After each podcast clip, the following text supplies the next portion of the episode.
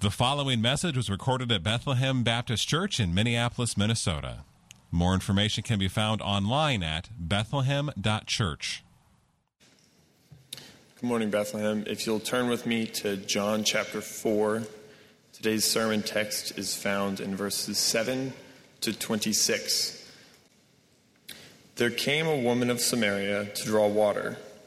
Jesus said to her, Give me a drink for his disciples had gone away into the city to buy food.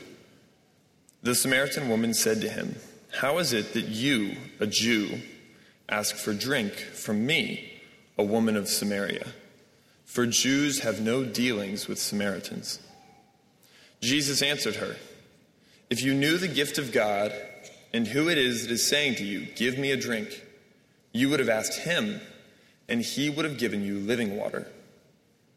The woman said to him, Sir, you have nothing to draw water with, and the well is deep. Where do you get that living water? Are you greater than our father Jacob? He gave us the well and drank from it himself, as did his sons and his livestock. Jesus said to her, Everyone who drinks of this water will be thirsty again. But whoever drinks of the water that I give him will never be thirsty forever. The water that I give him will become in him a spring of water welling up to eternal life. And the woman said to him, Sir, give me this water so that I will not be thirsty or have to come here to draw water. And Jesus said to her, Go, call your husband and come here. And the woman answered, answered him, I have no husband. Jesus said to her, You are right in saying, I have no husband, for you have had five husbands and the one you now have is not your husband. What you have said is true. The woman said to him, Sir, I perceive that you are a prophet. Our fathers, worshipped on this mountain, but you say that in Jerusalem is the place where people ought to worship. Jesus said to her, Woman, believe me, the hour is coming when neither on this mountain nor in Jerusalem will you worship the Father. You worship what you do not know we worship what we know, for salvation is from the Jews. But the hour is coming and is now here when the true worshippers will worship the Father in spirit and truth. For the Father is seeking such people to worship him. God is spirit, and those who worship him must worship in spirit and truth. The woman said to him, I know that Messiah is coming, he who is called Christ. When he comes, he will tell us all things. Jesus said to her, I who speak to you am he. This is the word of the Lord.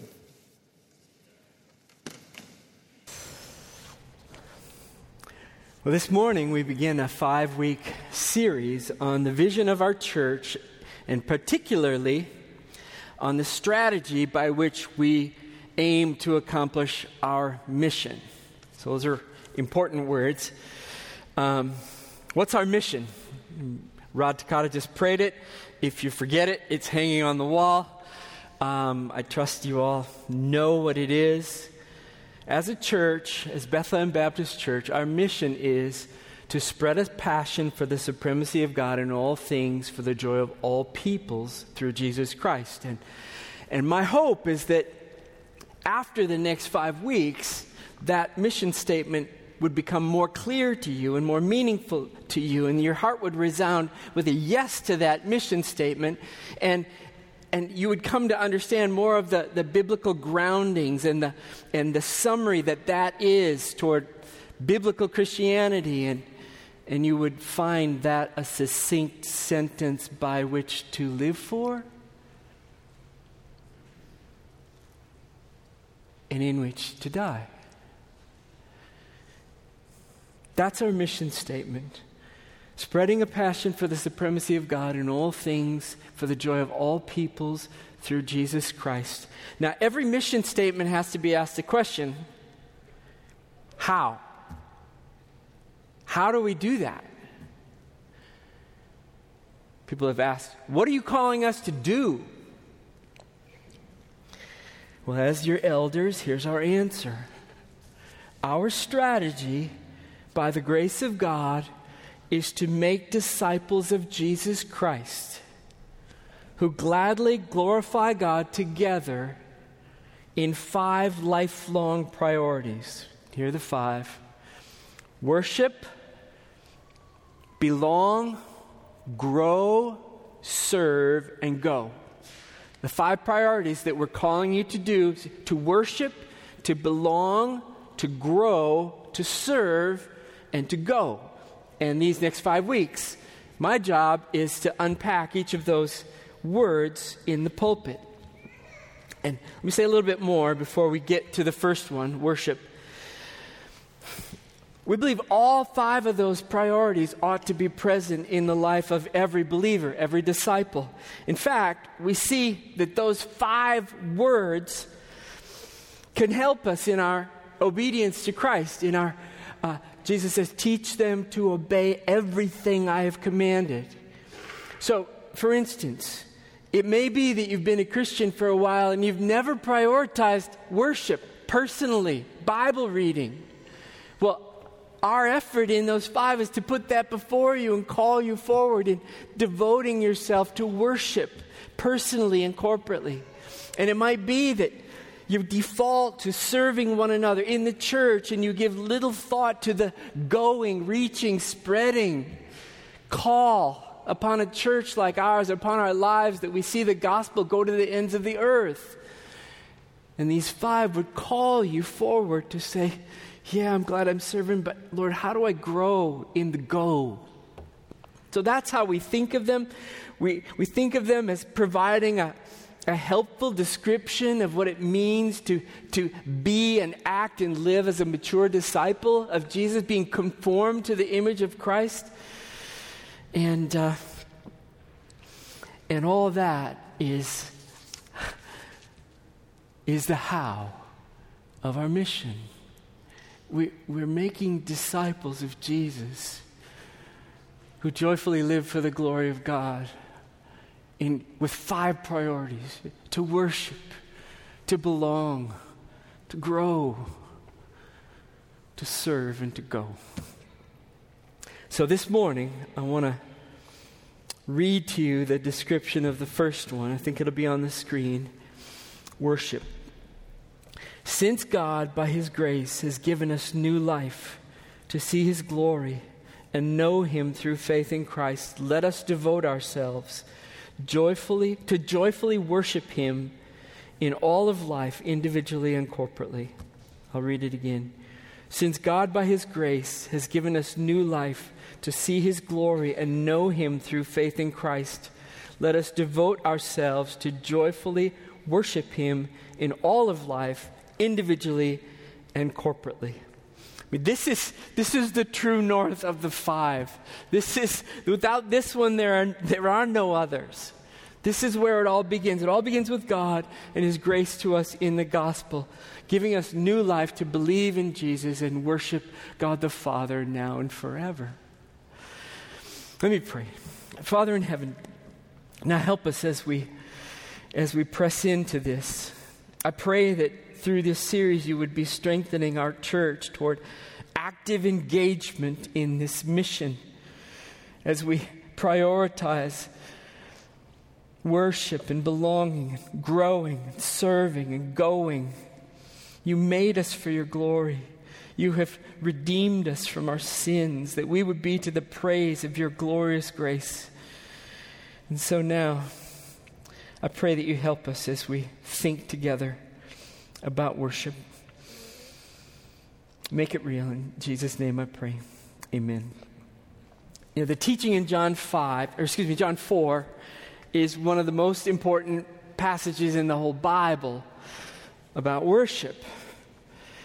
So let's climb into it now. Jesus is traveling from the region of Judea in the south of Israel to the north, to Galilee, and he has to pass through Samaria. It's like if you're in Missouri and you're coming to Minnesota, you have to go through Iowa. He, he, so the easiest way to go is that way, so it makes sense geographically, but I also think he must go through Samaria because he has a sovereign appointment with this woman of Samaria.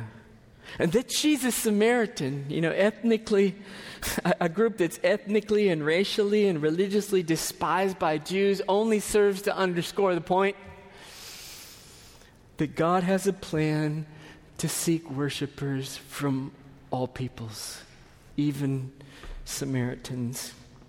So, traveling on foot in the heat of the noonday, Jesus, the text says, is, was wearied from his journey, and so he sat down at Jacob's well.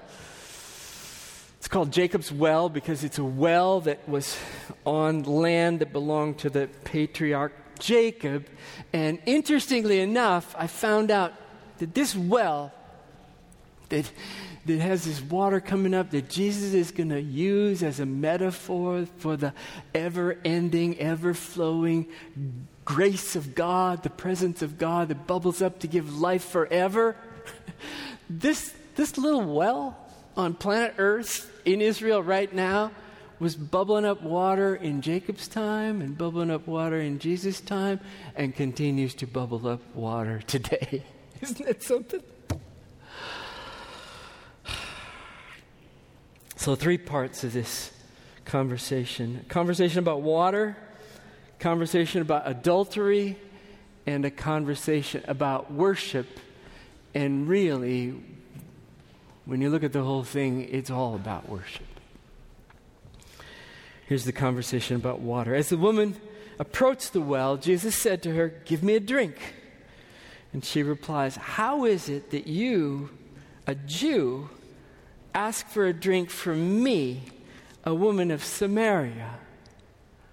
And Jesus replies, If you knew the gift of God and who it is that is saying to you, Give me a drink, you would have asked him, and he would have given you living water. Just stop right there. She doesn't know these two things. She doesn't know the gift of God or who is speaking to her.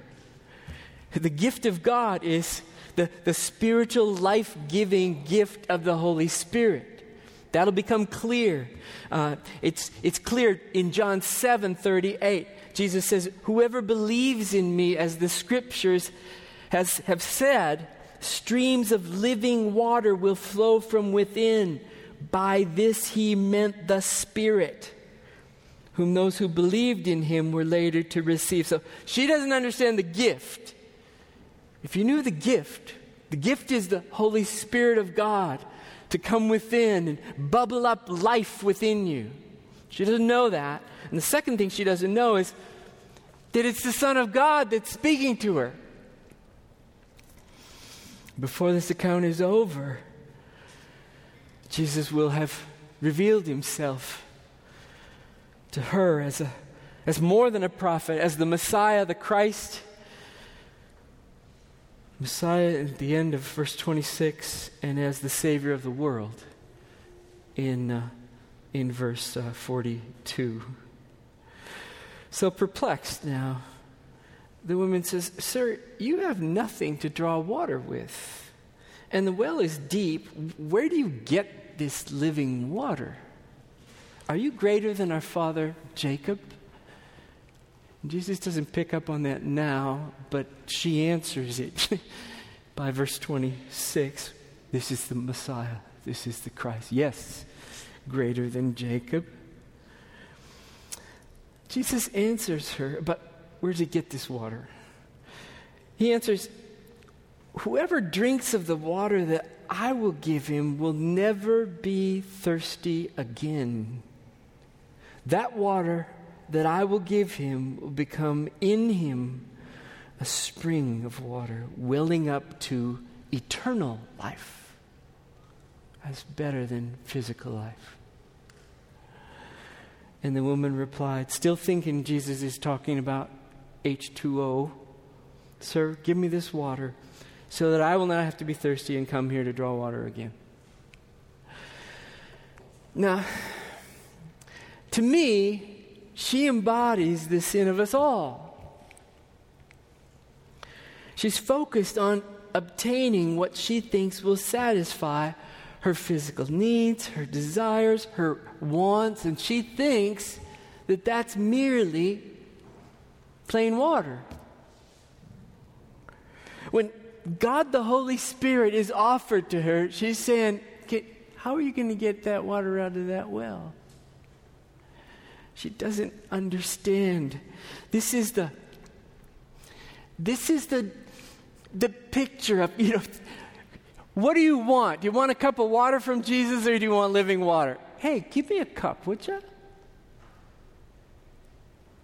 This is the sin of us all. This is what it means to fall short of the glory of God. This is what Jeremiah means in Jeremiah 2:13. I said Jeremiah means this is God speaking in Jeremiah 2:13. My people have committed two sins. They have forsaken me the spring of living water and have dug out cisterns, their own cisterns, broken cisterns that can hold no water. So God made us to worship Him, to receive the living water of Himself, and we go after ordinary water, we go after things, we go after this, this cisterns idea. We go after broken pots that can't hold water and we try to drink out of them, and there's nothing in there that satisfies. I mean, all the things that we pursue as ultimate over God idols, broken cisterns, unable to satisfy. Well, Jesus offers us springs of never ending living water from the Holy Spirit of God Himself to live within us.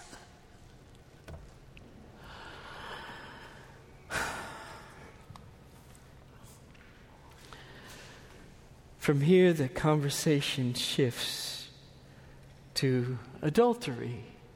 You might think, well, that's odd. But I don't think it's odd. Let me explain. Jesus asks her now a personal question about her life, and he's going to put his finger on her sins, like her worst sins, her ugliest sins. He wants her to know that he knows her, he knows her and her sins, and he's coming after her. He sought her out. And as painful as it is,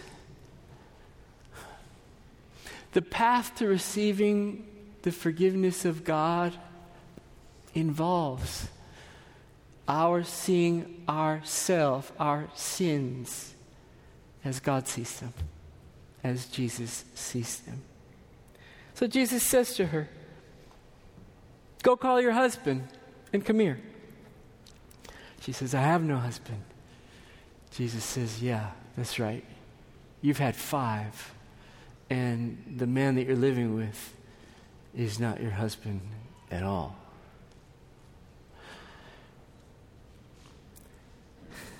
And she says, That's right. I perceive that you're a prophet. So I think he's putting his finger on her broken cisterns how she has sought life apart from God. And the conversation now pivots again, and I think it's connected to worship. You know, in verse 20, when she brings up the question of worship, I mean, one way, I, actually, I used to read it this way I think she's trying to get, get away from Jesus because Jesus, let's not talk about adultery anymore. Let's talk about some controversial question, you know, like who's going to win the next election? Yeah, you know, like, well, how about this fight that, that Jews and Samaritans have been on? How about we talk about that? But I tell you, this, this landed on me this week. Is she doing this because of the guilt of her sins? I mean, is she doing this because Jesus just put his finger on her sins? And she knows enough about religion and Judaism to know, I got to go seek atonement. Where should I go? Jerusalem? Mount Gerizim?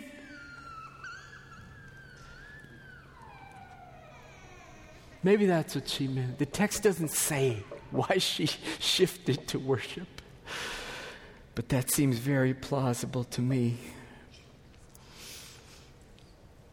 What feeds that hunch of mine is it's not lost on me that when the people of Israel forsook God in the Old Testament, God called that, He likened that to adultery.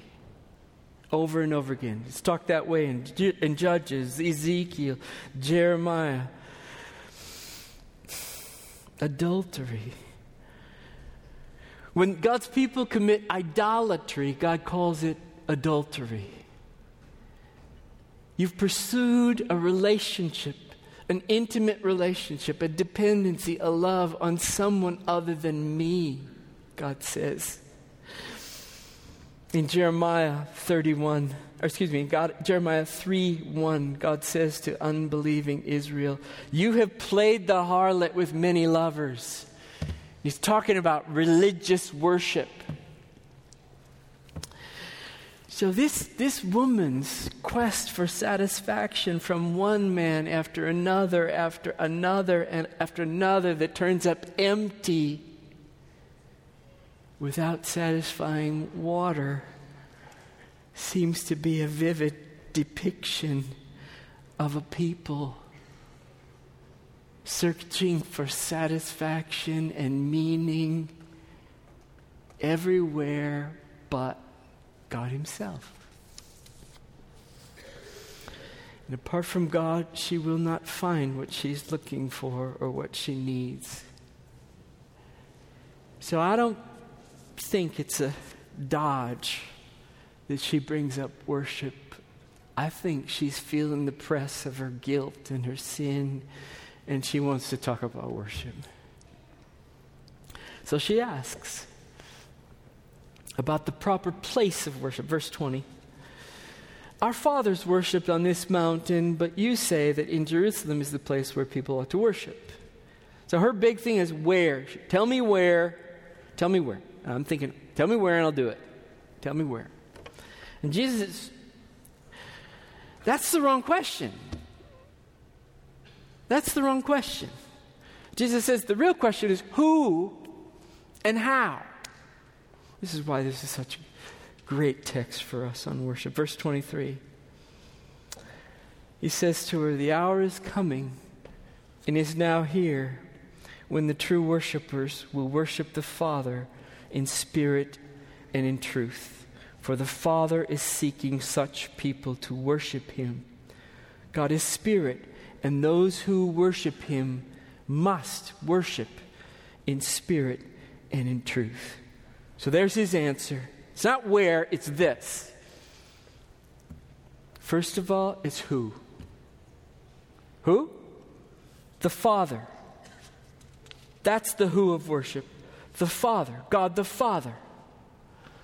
God the Father, who sent his Son into the world to seek and to save sinners by giving his life as a payment for sins, that we might be brought to God and born to new life by the indwelling gift of the Holy Spirit, and thereby have the right to become children of God. And do you feel the connection now? It's children of God who worship the Father in spirit and in truth. If you're not a child of God, you can't worship the Father. If you're worshiping somebody else, some other creation of God other than God the Father who sent His Son to enable your worship through the Spirit, you're not worshiping truly. I had a conversation with a friend a while back who, who said to me, he, he said this sentence, which he said, I've studied all the religions of the world and they're all the same. what is that? like, really? You know, maybe he's just trying to silence me. Uh, maybe he's trying to justify his unbelief. I mean, any serious study of the religions of the world will not convince you that they are all the same. They're all different. And Jesus here says there's one way to worship God. And in this one way that Jesus describes, all the other ways are idolatrous. I even met a Baptist pastor in the city who said, well, all, these religions, they lead to God, you know, the, the Jews and the Muslims. This is a Baptist pastor. That's a lie. Jesus is, is here to say that's not true.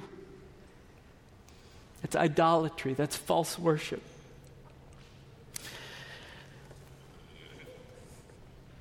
So it's not where you worship, it's who.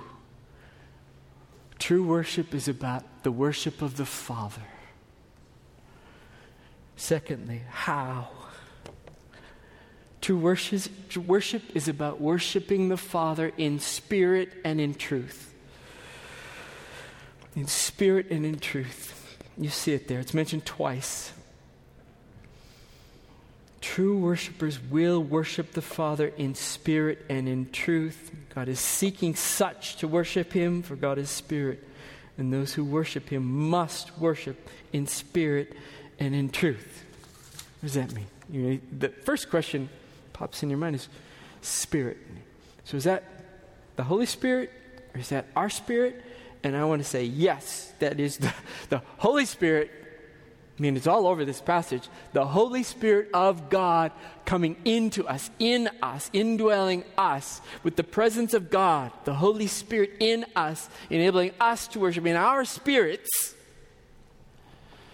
God.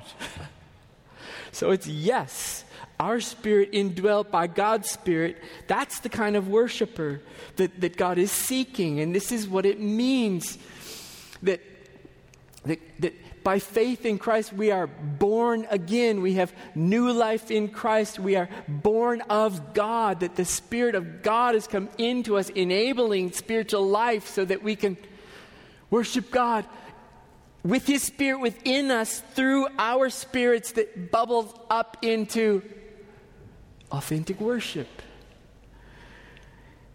The opposite of spirit worship, worshiping in spirit, would be what, what Jesus accuses the Pharisees of. This people honors me with their lips, but their hearts are far from me. He's quoting Isaiah 29. So the lips might move. We might stand up, sit down, shake hands. We might bow our heads. We might participate in the Lord's Supper and sing. But Jesus says, if the heart is far from me, if this is not worship by my spirit, in your spirit, bubbling up into true worship, it's vain.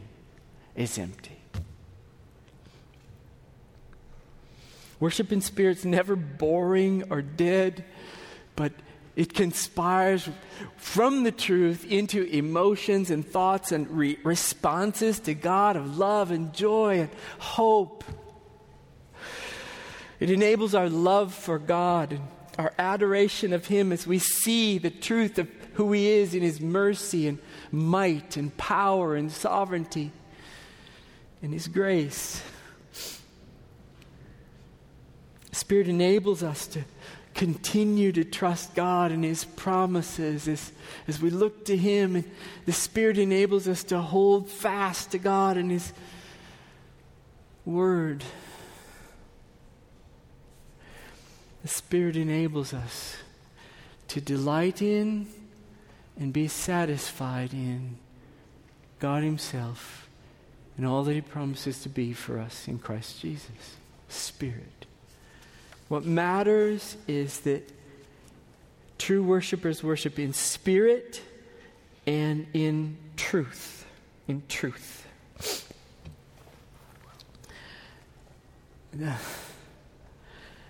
Imagine I wrote a love letter for my wife that went something like this Dear Kathy, thank you for our seven years of marriage. You're a gifted painter, you're skilled in the martial arts, and you're always the life of the party telling jokes and making everyone feel at ease. And you, you care for stray cats, and their rescue is admirable. and, and you share a love for football and golf and all sports with a passion that we share together. what would be wrong with that? It's praise. It's false. nice words, looks good, not true. We've been married 42 years, not seven. She's not a painter, but a gifted writer and gardener. She's not the life of the party, but an awesome close friend and wife.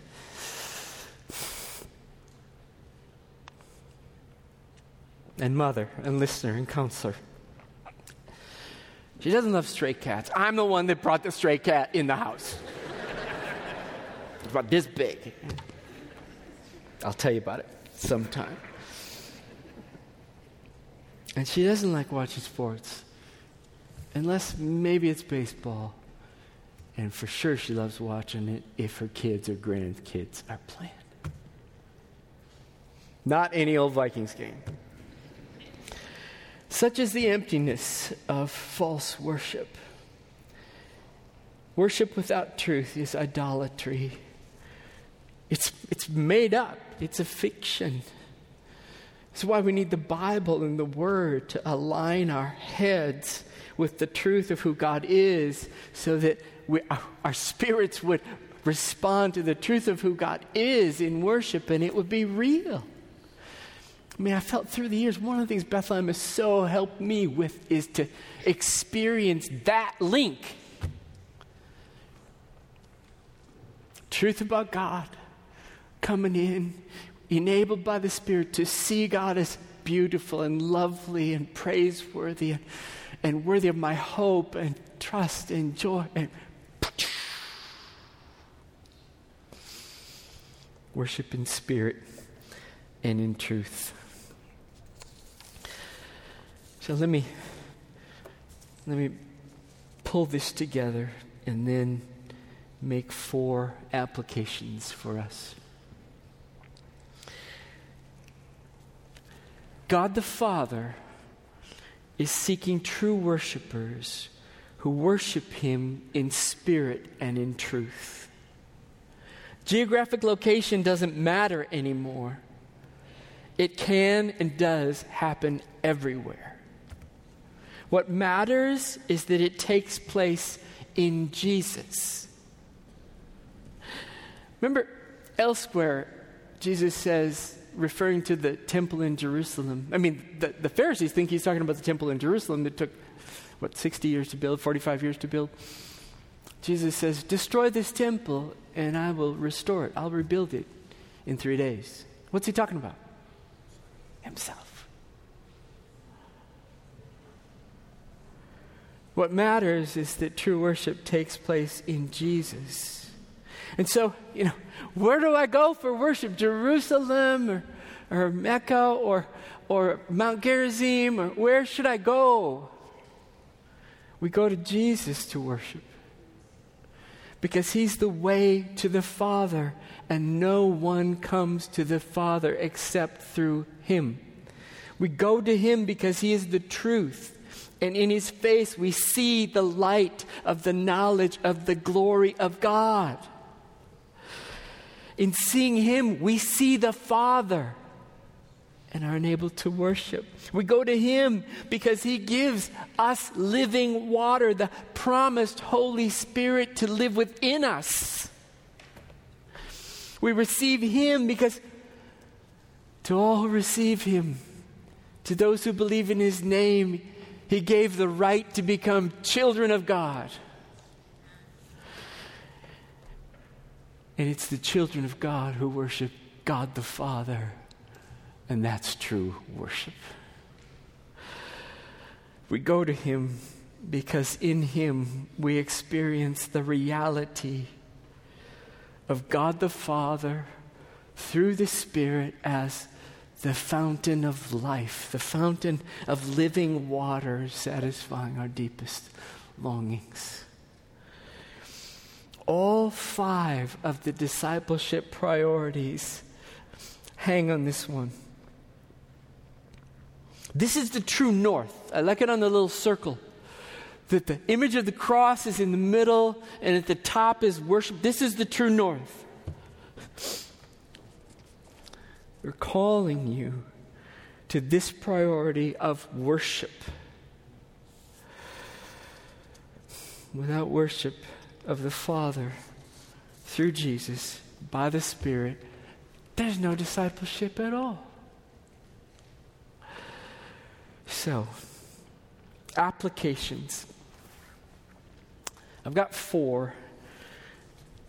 Actually, one is for you if you are not a disciple. If you've not come to Jesus, if you've not received Him by faith and received the gift of the Holy Spirit to worship God the Father, I mean, I hope the application is clear. Go to Jesus. Go to Jesus to worship. Ask Him. Ask Him for living water. Ask Him for the Holy Spirit. That's what He says. If you knew, if you knew, if you knew who I was and what I have, you'd ask for it. If you don't know Jesus yet, ask Him. He's come to seek and to save. God is searching the world. He's seeking all over the world worshipers like this woman at the well and like like the Pharisee in the previous chapter, Nicodemus, and people like you and me. Go to Jesus. Ask Him. Grant that He would give you the Holy Spirit, that you might believe in Him and be saved and become a worshiper. That's application number one. Application number two. Now, to you who have come to Jesus and you, you're part of this church, you worship God the Father through the Son in the Spirit. Three very practical applications, and, and I, I have, I'm just going to touch on these Three for three applications for you as believers. Uh, number one, devote your life to the glory of God. And it might go without saying, but it shouldn't go without saying. We used to have a saying around here uh, God does not like to be assumed. You know, devote your life to the glory of God. It's overarching, it's comprehensive, it's holistic. Love the Lord your God with all your heart, soul, mind, and strength. Give yourself to that. Whether you eat or whether you drink, whatever you do, do it all for the glory of God. And then Colossians 3 17. Whatever you do, in word or deed, do everything in the name of the Lord Jesus, giving thanks to God the Father through him. So that's, that's number one. Devote your life to the glory of God. So you ask me, Kenny, what are you asking us to do at this church? Devote your life to the glory of God.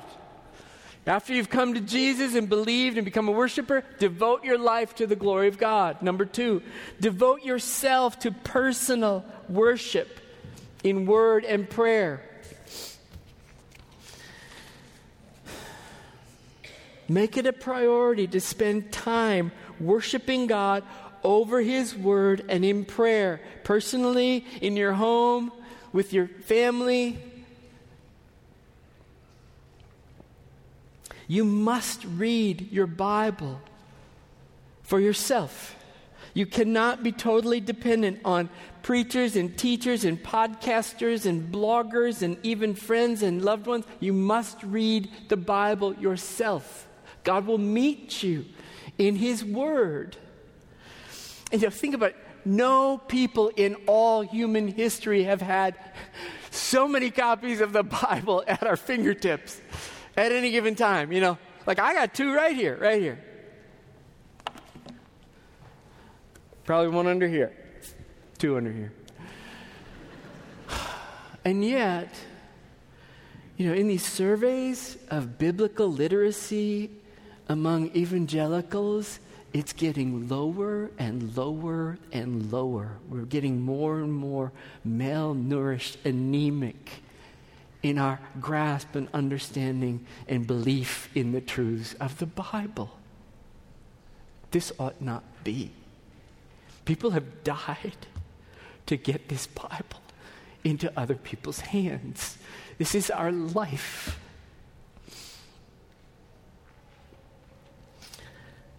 I love some of the verses. Receive the word implanted, for by it you will grow up.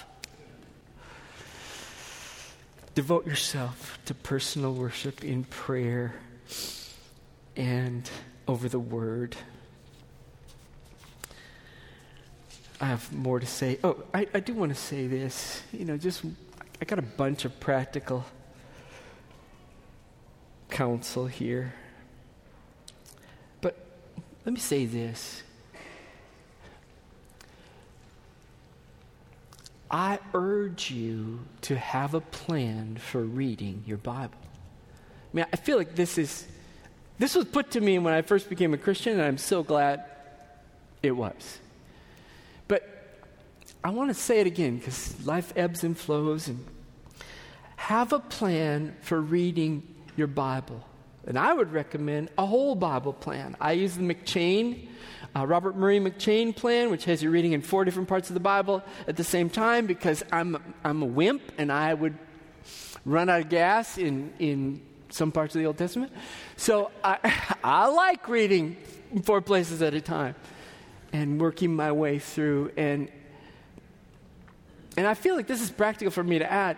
You know, and if I miss a day, sometimes I go back and read, sometimes I just keep moving. I don't get hung up on my failure. I just keep moving. I'm going to keep moving in the plan. Get a plan. I'm, i went on the websites uh, Crossway, where the ESV is published, and the Gospel Coalition, and both had the plan that I'm on, but I mean, Crossway had 52 different Bible reading plans. Some of them were little, like seven day ones. That's not what I'm talking about, but it could be helpful for a season.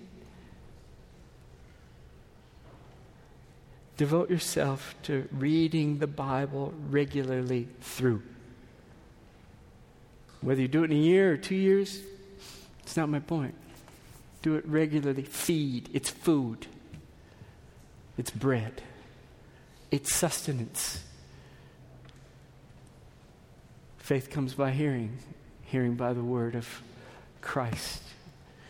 And it will feed your perseverance and growth in grace to the day you die.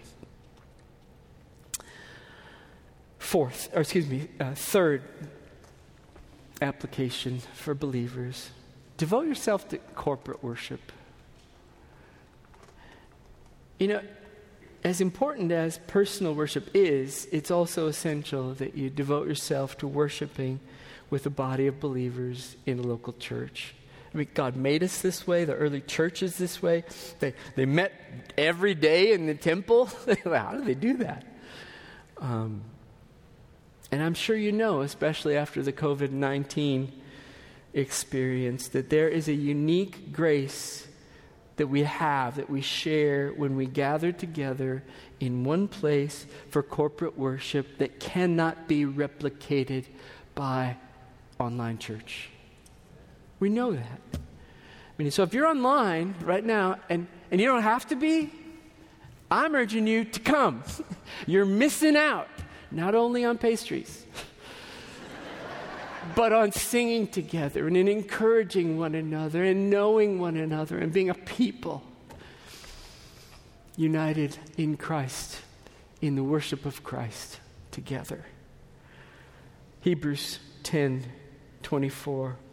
Let us consider how to stir up one another to love and good words, works, not neglecting to meet together as is the habit of some, but encouraging one another and all the more as you see the day dawning. You know, having said that, If you can't make it to worship, I'm so glad that we have the live stream coming to you. I mean, I know there are situations. I'm so glad. So, if you can, join us. And, and, and to you, same, same deal. You know, just make it a priority to devote yourself to corporate worship with the body of believers. Um, worship with your kids, worship husband and wife, worship together with us. God has made worship this way, and we will worship in community in heaven forever and ever and ever and ever and ever. Well, let me close. Next week, the priority we'll be talking about is to belong. Since God has chosen us and united us by faith into one body in Christ, let us devote ourselves to one another in covenant community. Father in heaven, thanks for your word. I mean, we exist to spread a passion for your supremacy in all things for the joy of all peoples, and clearly, we cannot spread a passion if we don't have one. So we ask, enliven our hearts. Grant us to be true worshipers who worship you in spirit and in truth. Day after day, week after week, in private, in, in corporate uh, gatherings, and in all of our life, grant that we would live with a passion for your glory as we would worship you and delight in you and rest in you and trust in you and rely on you every single day of our lives. So be glorified in our lives, individually and in our families.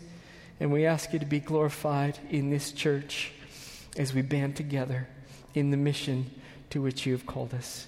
I pray this in Jesus' name. Amen. Thank you for listening to this message from Bethlehem Baptist Church in Minneapolis, Minnesota. Feel free to make copies of this message to give to others, but please do not charge for these copies or alter their content in any way without written permission from Bethlehem Baptist Church. For more information, we invite you to visit us online at bethlehem.church or write us at 720 13th Avenue South, Minneapolis, Minnesota 55415. Bethlehem Baptist Church, spreading a passion for the supremacy of God in all things, for the joy of all peoples, through Jesus Christ.